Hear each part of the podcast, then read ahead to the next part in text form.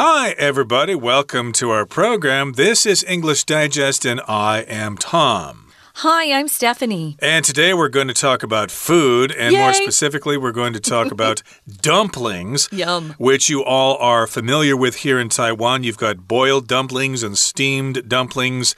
And uh, you fried not- dumplings, fried Tom. Oh, true. fried. Yeah, the uh, pot stickers, as they call them, guotie. I guess those technically are dumplings as well. But uh, again, dumplings are uh, all over the world, They're not just here in Taiwan and in China. Uh, you can get them in different versions in different countries, and that's what we're going to be talking about in the next couple of days. Yeah, these are some of my favorite types of food. Uh, there are lots of different kinds of dumplings. I've had a couple of these. Of course, Tom and I have had all the ones that they make in Taiwan. Uh, you forgot the jianjiao. Those are good too. So, Right, right. yeah, those are fried and they're not quite guotie. They're different. They're a little bit fatter and juicier and those are good too. But um, we're also going to talk about some dumplings that uh, we make in the U.S which are very different. And then there's the pierogi, which is very famous, and it's from Poland. So, uh, yeah, this is a fun one. We're going to start by reading through the article, and then we'll be back to talk about some of these words and phrases.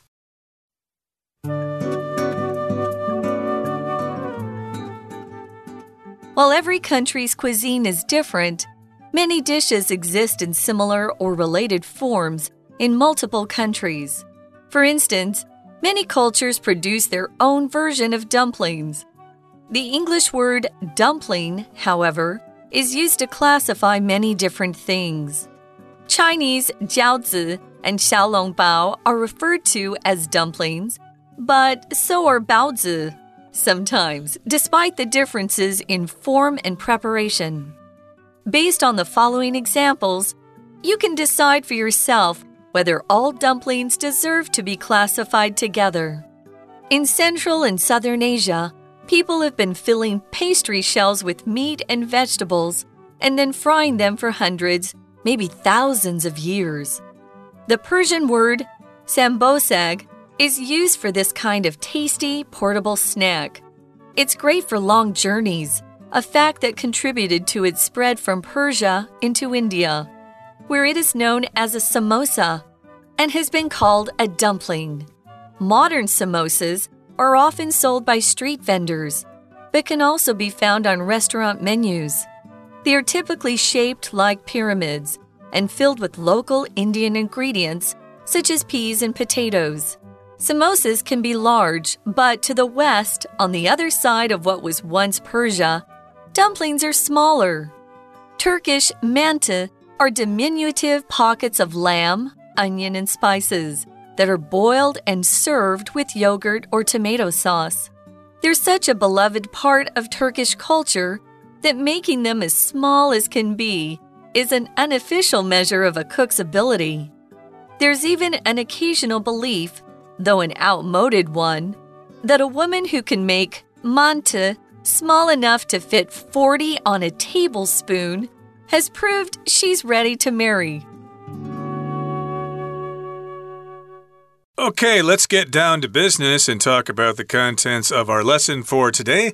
Again, it's our food unit, and we're going to be talking about dumplings. So here the title is One Word, Many Dishes, Dumplings Around the World. So, dumpling, of course, is the word we use to refer to kinds of food that are like pockets with some kind of dough on the outside and then ingredients on the inside, some kind of filling on the inside.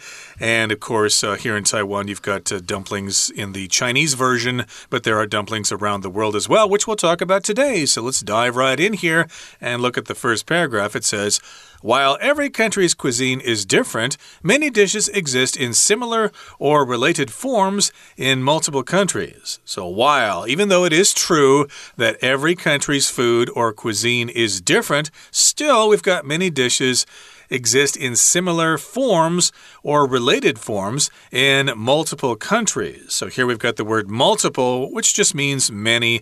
Uh, we've got the word dumpling basically, but it can apply to different kinds of food in all sorts of different countries, but those things are still called dumplings. Right. So here's an example.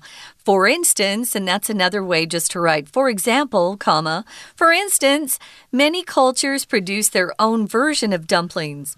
I can I can understand why because dumplings taste so good that you would want to take that idea of dough and filling and then put the stuff inside that is uh, you know, more typical of your own culture's cuisine because everybody has different spices and tastes and smells and things like that. So so here's an example. Uh, the English word dumpling, however, it says, is used to classify many different things. We're using this word dumpling and applying it to very different things, although they seem to have some uh, similarities, we could say. So, how do you classify something? Well, you look at its characteristics, its qualities, and you kind of put it in the group where it belongs best. So you can classify things based on what they are, what they look like. In the library, we have different codes on our books that tell us what part of the library they, they need to go into, where they're shelved. You can classify or sort things based on their characteristics. Here we're saying, yeah, there's this English word dumpling, and they all kind of uh, go together in some ways, but they're not exactly the same. They're different versions of each one of these dumplings. Uh, basically, what this sentence is telling us is that the word dumpling is kind of vague. It refers to, generally speaking, that kind of food that has some kind of uh, dough on the outside, but of course, the versions are quite different depending on where you are. So let's talk about the word dumpling in English. The English word dumpling, however, is used to classify many different things. Chinese jiaozi and xiaolongbao are referred to as dumplings, but so are baozi sometimes, despite the differences in form and preparation. So to foreigners, maybe baozi might seem like a dumpling. Uh, you guys might think, dumpling, baozi? That's not a dumpling. Cha dole. But still, uh, according to some people, they might think, well, you know, they're kind of the same. Uh, xiaolongbao, uh, shui jiao, jiaozi, etc. They all seem kind of the same, at least in foreigners' eyes, even though here in Taiwan, you'll probably see distinct differences between them. So again, the word dumpling is kind of vague. It refers to all sorts of things. And there's the term refer to, which means you call something using a certain term or certain words. So uh, you could uh, have a friend, for example, who's a really strong, so you could say, hey, my friend John is referred to as the giant. He's big and strong, and we all like to hang around him because we feel protected. I wanted to mention here uh, if you see a baozi, which is a lot bigger, or the uh, was it the jianjiao, they're they're bigger too. Mm. Um, you'll hear foreigners call them buns as well. True, yeah. yeah, a fried bun, steamed bun, B U N. Uh, but you also will hear them called dumplings too. So yeah, if they're more round and big. Um, I call them by their Chinese name because I've lived here too long, but you'll hear foreigners who don't speak Chinese uh, sometimes refer to them as buns. Mm. Um, and that's because that's what it says in the dictionary when you look it up. So, uh, They'll get to know the real names after they've been in Taiwan for a while, but until then, they'll call them dumplings or buns. So, yeah, we have different kinds of dumplings or buns in Taiwan. I love them all. They're all delicious. So sometimes, as Tom said, the jiaozi and the xiaolongbao, they're referred to as dumplings. If you refer to something, you point it out or you call it by that thing, um, you're kind of directing attention to that thing. Uh, they're referred to or called dumplings. If you change referred to uh, with called, then you wouldn't use as. So they're called dumplings. You wouldn't say called as dumplings. Sometimes I hear people use that phrase. Don't use that phrase. Mm. Referred to as something, but call it something. Uh, so sometimes baozis are also referred to as dumplings, but I think they're too big to actually qualify or classify as a dumpling just for me. So there are differences in form. The form is the shape, and preparation is how they're made. So there are differences in how they look and also what goes inside them and how they're prepared. Some are boiled, some are steamed, some are fried. I like the fried ones and the steamed ones. Well, I like them all. They're each outstanding and unique in their own ways. Boiled dumpling, steamed dumpling, etc., etc. Delicious. And here's the last sentence of the first paragraph. It says, based on the following examples that we're going to tell you about, you can decide for yourself whether all dumplings deserve to be classified together. So, yeah, we're probably going to include some pictures of these things in our magazine. And uh, you can also go online to look for pictures of these delicacies from various countries. But I, I guess before we move on, we should talk about the word dumpling itself. I did try to look this word up. Yeah, why do we say dumpling? The word dump uh, refers to a place where we take our garbage to, or it could also be the verb to dump, like a dump truck has uh, large uh, quantities of materials in them and then it just unloads it, it dumps it onto the ground. But uh, the definition here was kind of complicated. I guess dump has another meaning in the past, which I won't get into now. So uh, we'll just have to leave it at that. Dumplings just refer to those kinds of food, again, that have kind of a dough out, outer shell, and then they have uh, stuffing or filling on the inside. There's another thing I just uh, thought of that sometimes people will call uh, a sticky rice bun or a sticky rice dumpling, Right. and that's the zongzi. Um, they're actually more. Uh, I th I would consider those more of a I don't know what would you call those? They're I've heard them use the word tamale, but that's uh, Oh, from that's weird, yeah. Mexican. That's kind of weird. So yeah, and they it's use hard to they use find a word flour for that. It is hard to find a word for that. There's no good translation. A lot of uh, Taiwanese friends will say, "How? What do you what do you call this in English?" And I said, like "Zongzi." rice dumpling or something. Yeah, but, but I- yeah, we generally say zongzi because there's just no. There's word. not a good translation. Otherwise, you have to say uh, sticky rice triangle, you know, thing with Hmm. meat or beans inside. It, they're all different too. So it's it's the fun of uh, learning another language and trying to communicate with others. It's fun. So moving on to the next paragraph, uh, we know that in Central and Southern Asia, people have been filling pastry shells with meat and vegetables and then frying them for hundreds, maybe thousands of years. Yeah, that's so true. We've had some of these versions or versions of the, these dishes for a long time, and it looks like it even goes back thousands of years, perhaps. When you're talking about pastry, guys, you're usually talking about uh, those baked goods that are tasty.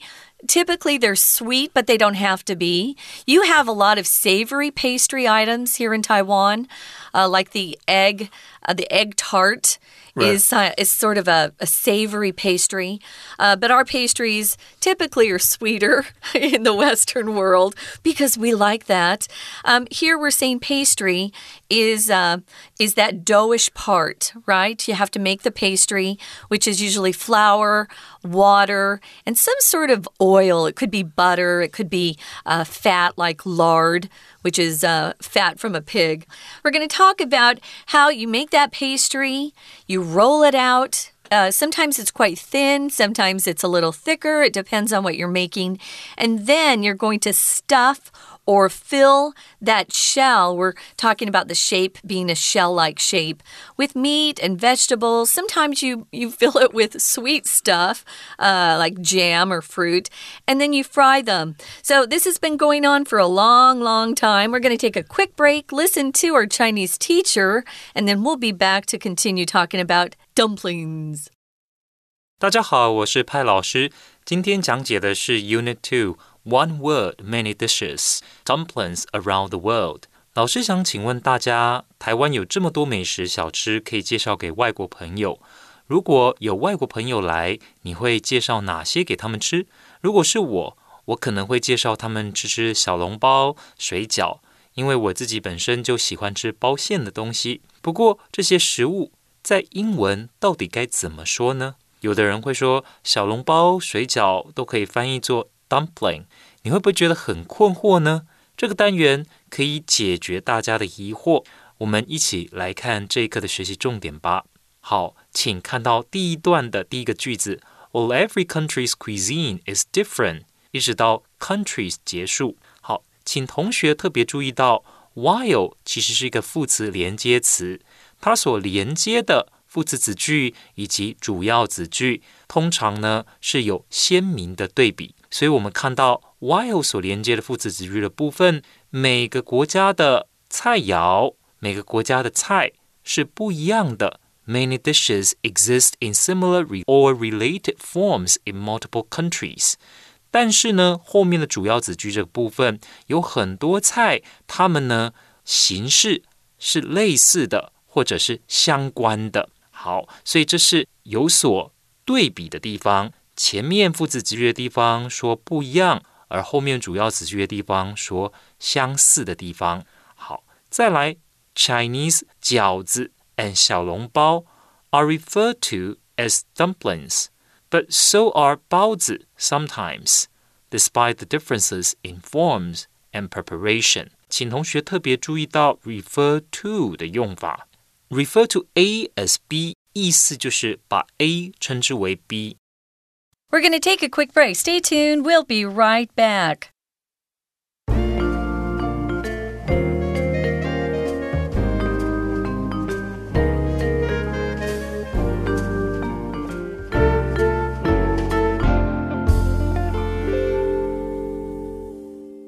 Okay, everybody, let's continue to talk about dumplings. So, as promised, we're going to talk about different kinds of dumplings as they're classified in different countries around the world. So, again, in Central and Southern Asia, people have been filling pastry shells with meat and vegetables and then frying them for hundreds or maybe thousands of years. Frying there, I guess, means deep frying them in some kind of oil. Well, let's go to Persia, which is basically modern day Iran. The Persian word sanbosag is used for this kind of tasty portable snack. So if you're in Tehran and traveling around Iran there, you might uh, find some street vendors selling this stuff. It's called sanbosag. I suppose it's probably written in the Persian script, so it would be probably difficult to figure out unless you've studied Persian. But in any case, if you happen to be there, you could try this kind of dumpling. We call it tasty, and we also refer to it as being portable, which means uh, you can buy it and take it with you. You don't have to eat it in a restaurant. You can even eat it while you're walking. It's that convenient. They have something uh, quite similar to this actually um, that existed in England, um, and they wanted to have something that they could take along. You know, uh, take along with them. The workers would work all day in the mines, for example, and they wanted to have something that would keep fresh or taste good, even though it hadn't been in the refrigerator or kept cold. And they they had the same similar thing. So it had a crust on the outside, and then you'd put meats inside. Um, those are good too. So we have this particular word they're using in Persian. And I was telling Tom I couldn't uh, I couldn't hear the sound of the word on Google Translate because there's mm. no audio for Persian. Uh, it's it's a nice sounding language though. So if something's portable, it's something you can carry around with you. Uh, some people take portable chairs to the beach portable umbrellas that they can put out and uh, sit underneath that big umbrella using their chair on the beach instead of a towel on the sand. Portable just means it is something you can carry around with you or take with you. So it's great for long journeys. It lasted longer than some other kinds of foods. And it was a fact this fact that it could be taken for long journeys uh, that contributed to its spread. So it moved from Persia into India and if you are a fan of Indian food like we are, you've probably already had a samosa, which is also kind of a dumpling like food. It usually is shaped into a triangle and it's filled with things like uh, meat, sometimes, mostly potatoes, though, and peas, mm. uh, sometimes carrots. I've had onions, carrots in it.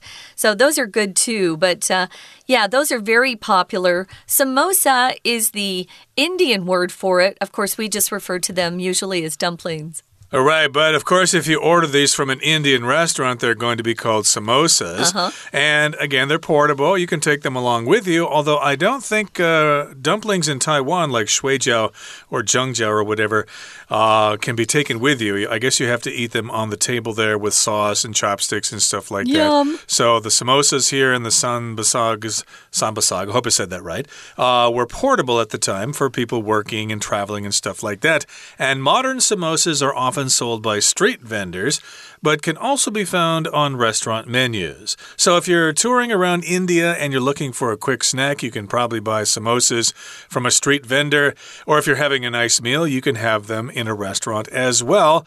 They are basically shaped like pyramids and filled with local Indian ingredients such as peas and potatoes. So, if you know what a pyramid is, it's basically a three dimensional triangle like the ones in Egypt, they're pyramids. And of course, that's, that's the shape of a samosa generally or typically. And they're filled with a filling or a stuffing. And these ingredients include peas and potatoes and probably different items depending on where you are in India. Uh, if you have a recipe for something, of course, it's going to have various ingredients, uh, the kinds of food that are included in that dish and indeed, the ingredients here would be peas and potatoes. I guess the ingredients for boiled dumplings here would be like vegetables and pork and stuff like that. Yeah, gali tai, huh? So samosas can be large, but to the west, um, on the other side of what was once Persia, dumplings are smaller. We're talking about the country of Turkey. Turkey has something they call manta. It looks like manti, manti in English, but they actually say manta. Um, and you can uh, go on YouTube and see how they're made. There's some wonderful old Turkish ladies who cook them up on on the screen. It's fun. So they're diminutive. Diminutive just means extremely small, kind of cute. And their pockets of lamb, onion, and spices. Those are the the ingredients that are put inside. That's the filling. Anything that's stuffed into something else can be called the filling. Um, don't put an S on it. Uh, what's the filling made from or made of? Um, and they would tell you. And then they're served with yogurt on the side or tomato sauce. Those are very familiar sauces in Turkey or in Turkish food. You'll often see yogurt or tomato sauce. Uh, again, you can probably get them pretty readily in Turkey if you're traveling there. And they're such a beloved part of Turkish culture that making them as small as can be is an unofficial measure of a cook's ability. So here we've got the word beloved. Uh, you could also pronounce this word beloved, which means loved or very popular in a certain place. You could refer to your significant other as your beloved. My dear beloved and I are going to go to a nice restaurant tonight to celebrate our anniversary, you could say, for example. So, of course, they're treasured, they are special in Turkish culture, and they're so beloved that they can be very small. And if they are very small, that means the cook is really, really good. so, practice that. Practice making those small uh, manta. Yeah, Manta. Yeah, I think when I read the article, I said beloved. They're both correct. Um, I say both. It depends on what I'm looking at. So, beloved or beloved. Yeah, so this sounds like something that's uh, quite a big part of their culture. Now, notice here it's an unofficial measure uh, or a standard of whether you can cook or not. There's even an occasional belief, though an outmoded one. Outmoded means old fashioned, um, and this is very old fashioned, that if a woman can make manta small enough to fit 40 40 of these little triangles on a tablespoon, which is a little bit bigger than a teaspoon. Tablespoon's more like a soup spoon. Um, then she's proved to other people around that she's ready to marry. Yeah, very outmoded, very old fashioned. Uh, we know today we've got a lot of men in the, the kitchens now. Occasional is one of our vocabulary words, guys. It just means, you know, every once in a while. Uh, it's done infrequently, it's not regular, it's just occasionally. Occasionally, I like to go and eat um, very, very spicy mala, mm. which is occasionally, it has to be a cold day for me to eat that because I sweat too much when I eat it. It's an occasional delight for yeah. you. And yes, we've got this occasional belief in Turkey, but it is outmoded, which means it's kind of passe. People don't really follow this anymore, but they might. You never know. Some people might do this uh, just for fun, maybe. And the idea is that a woman can make manta small enough to fit 40 on a tablespoon, and then she's has, she has proved herself ready to marry. And uh, it's kind of cute there. I can't imagine manta being that small to fit on a tablespoon. Uh, they might even be microscopic. Yeah. Okay, we'll continue talking about dumplings in our next program, but right now we're going to take a time out and listen to our Chinese teacher. 那我们接着看到第二段第三个句子，It's great for long journeys, a fact that contributed to its spread from Persia into India, where it is known as a samosa. and has been called a dumpling。这里呢，请同学特别注意到 a fact that contributed to 这个地方。那我们知道说，从前面 it's great for long journeys 这边的 it 所指的呢，当然就是波斯版的饺子，叫 sambosa。那这个 sambosa 呢，它其实很适合长程携带。 那后面的 a fact that 其实呢，所代替的就是前面的这件事实。It's great for long journeys，适合长程旅程携带。那后面，请同学看到有一个关系子句。that contributed to its spread。这边的 contributed to 其实呢就是造成、构成的意思，所以这边其实是一个在逻辑上是因果关系的意思，就是因为这样子的食物适合长途旅程携带，因此从波斯传到印度。再来，请看到第四个句子。Modern samosas are often sold by street vendors, but can also be found on restaurant menus. 那请同学特别注意的是，现在 samosa 通常呢在街头的摊贩我们就可以买得到。那后面呢，他在说，其实餐厅里面也有卖，不过他不是说 also sold by restaurants，他是换了一种说法。They can also be found on restaurant menus. 如果从字面上来翻译，就是餐厅菜单上也看得到。不过实际上就是说，samosa 呢，在街头的小吃有卖，在餐厅呢也有卖。好，接下来我们看到第三段， 前面所说的饺子、小笼包，甚至于包子，还有印度的 samosa，体积都比较大，而土耳其的 mandi 则非常小巧，像馄饨一样。请同学看到第二个句子，Turkish mandi are diminutive pockets of lamb, onion and spices。这个句子，这里说到土耳其的 mandi 是包着羊肉、洋葱和香料的小袋子，水煮后配上优格或是番茄的酱汁。那在英文里面，我们到底要怎么说配上什么东西呢？这里请同学看得到，它后面。有一个关系子句从 that 开始，that are boiled and served with yogurt or tomato sauce。这 that 所代替的呢，就是前面的 Mandy。Mandy 呢，在水煮熟以后，那我们接着就可以配上优格，所以 served with 就是配上优格或者呢番茄的酱汁。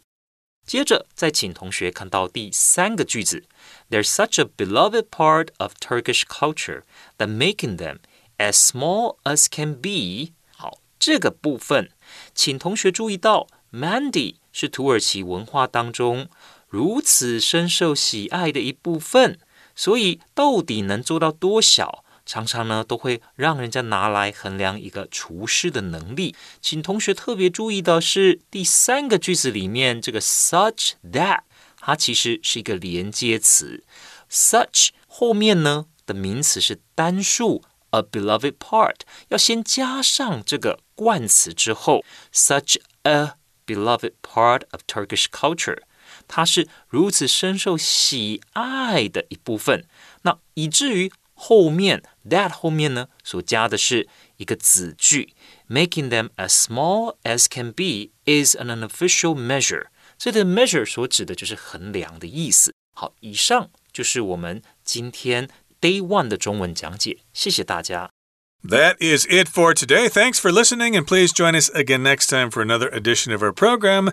And of course, you should join us next time because we are going to continue to mm -hmm. talk about yummy dumplings. Yeah. Please join us then. From all of us here at English Digest, I'm Tom. I'm Stephanie. Goodbye. Bye.